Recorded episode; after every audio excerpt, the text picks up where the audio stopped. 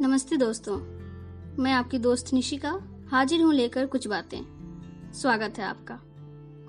दोस्तों, आज मैं आपको सुनाने जा रही हूँ एक शॉर्ट स्टोरी लॉकडाउन वाला इंतज़ार, जिसे लिखा है निशा कुमारी ने। दिल्ली में आए एक साल हो गए। नई जगह पहली बार आया था। अक्सर हमारे यहाँ से लोग अपनी पढ़ाई कंप्लीट करने के बाद बड़े शहर की ओर आते हैं। काम की तलाश में। मैंने भी वही किया। यहाँ आते ही मैंने कई कंपनियों में जॉब के लिए इंटरव्यूज़ दिए। फाइनली एक अच्छी जॉब मिल गई और यहाँ मुझे एक साल हो गए आए हुए। अच्छी सैलरी भी मिल रही है, इतना कि मैं अपनी मोटो का ख्याल रख सकता हूँ। मेरी मोटो याद है मुझे जब वो मुझे छोड़ने स्टेशन में आई थी। मन तो नहीं कर रहा था उसे यूँ छोड़ कर आने का, लेकिन उसी के लिए तो मैं जा रहा था। ट्रेन का टाइमिंग सात बजे शाम में था, लेकिन वो मेरे पास तीन बजे ही आ गई। तुमने सारे सामान तो रख लिए ना? ये कुछ खाने का सामान है, इसे भी रख लो। और हाँ रास्ते में किसी का कुछ भी मत खाना। ना ना, मेरे पास तो मोटो का बना हुआ खाना है, फिर क्यों खाऊं?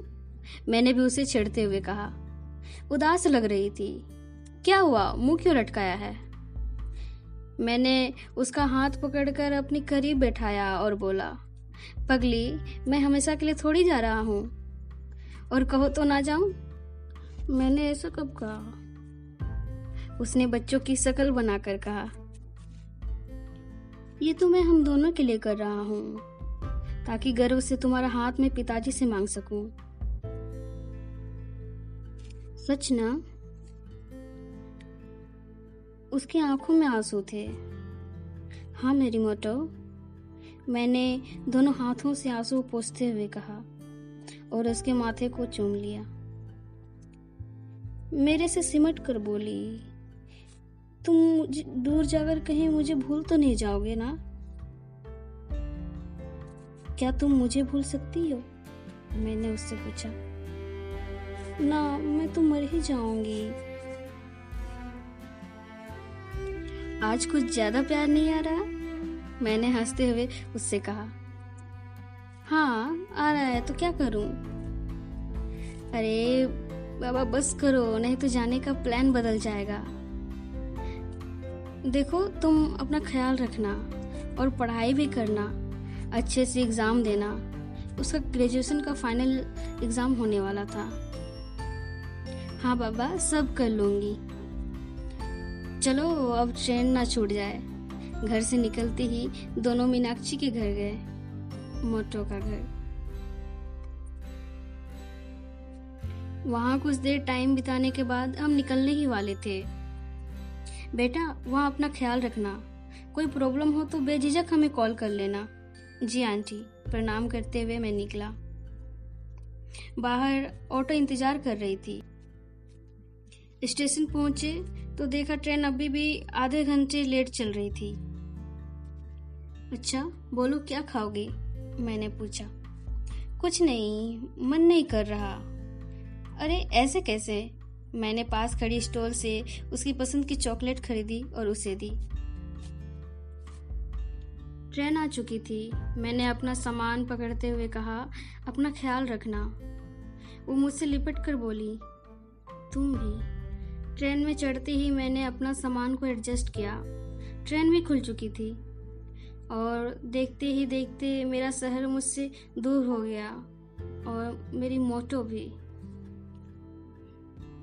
मीनाक्षी, मेरा प्यार है, मेरा सब कुछ।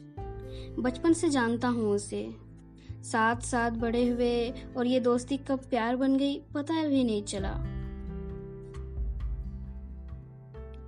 लेकिन अब तक मैं उसके काबिल नहीं था। ट्यूशन पढ़ाकर किसी तरह खुद का खर्च मैनेज कर पा रहा था। एक रोज जब अंकल आंटी के साथ बैठा था तो अंकल ने इच्छा ज़ाहिर की कि मीनाक्षी की शादी किसी अच्छे लड़के से करनी है। एक लौटी बेटी है तो दूर भी भेजना नहीं चाहता। उस वक्त मुझे लगा जैसे कोई आएगा और मेरी मीनाक्षी को मुझसे दूर ले जाएगा। मैंने ये बात मीनाक्षी को नहीं बताई। तभी मैंने सोच लिया, अगर प्यार को पाना है तो उसके काबिल बनना पड़ेगा। और मैंने अपने शहर से दिल्ली आने का फैसला किया। आए हुए एक साल हो गए, मैंने मोटो को नहीं देखा है। वो भी मेरा इंतज़ार कर रही है। एक रोज मीनाक्षी से कॉल पे बात कर रहा था। यही बात हो रही थी कि कब आना है। तभी टीवी पे न्यूज़ देखा, कोरोना की एक मरीज़ पाई गई। इसी तरह दिन ब दिन मरीजों की संख्या बढ़ती गई और देश लॉकडाउन हो गया। वहाँ मीनाक्षी, मुझे लेकर परेशान है और यहाँ मैं उसे लेकर। एक रोज मैं ऑफ़िस में था। तभी मेरी तबीयत अचानक खराब हो गई। थोड़ा थोड़ा फीवर लग रहा था। मैं हाफ़ डे करके रूम लौट आया। अगले दिन जब ऑफ़िस पहुँचा तो कुछ टेस्टिंग चल रहे थे। मेरा भी हुआ। तभी मुझे सबसे अलग कर दिया गया। जी, मैं कोरोना पॉजिटिव पाया गया। मुझे लगा जैसे सब खत्म हो गया। एक डर लगने लगा। मीनाक्षी का चेहरा मेरे सामने चलचित्र की भांति चल रहा था। क्या कहूँगा मैं अपनी मोटो से? कहीं मुझे कुछ मुझे जल्द से जल्द हॉस्पिटल में अलग से रखा गया। मुझे मौका भी नहीं मिला। मैंने नहीं बताया मीनाक्षी को कि मैं पॉजिटिव में हूँ। डॉक्टर्स और अपनों की दुआओं के कारण मैं जल्द ठीक तो हो गया हूँ। लेकिन एक महीने हो गए मुझे। मैं सही से मीनाक्षी से बात तक नहीं कर पाया। ज़िंदगी तो दोबारा मिल गई, लेकिन अपनी ज़िंदगी से कब तक मिलूँगा पता नहीं। बस, अब तो इंतज़ार है, जल्द से जल्द सब ठीक हो जाए, और मैं मोटो से मिल पाऊँ।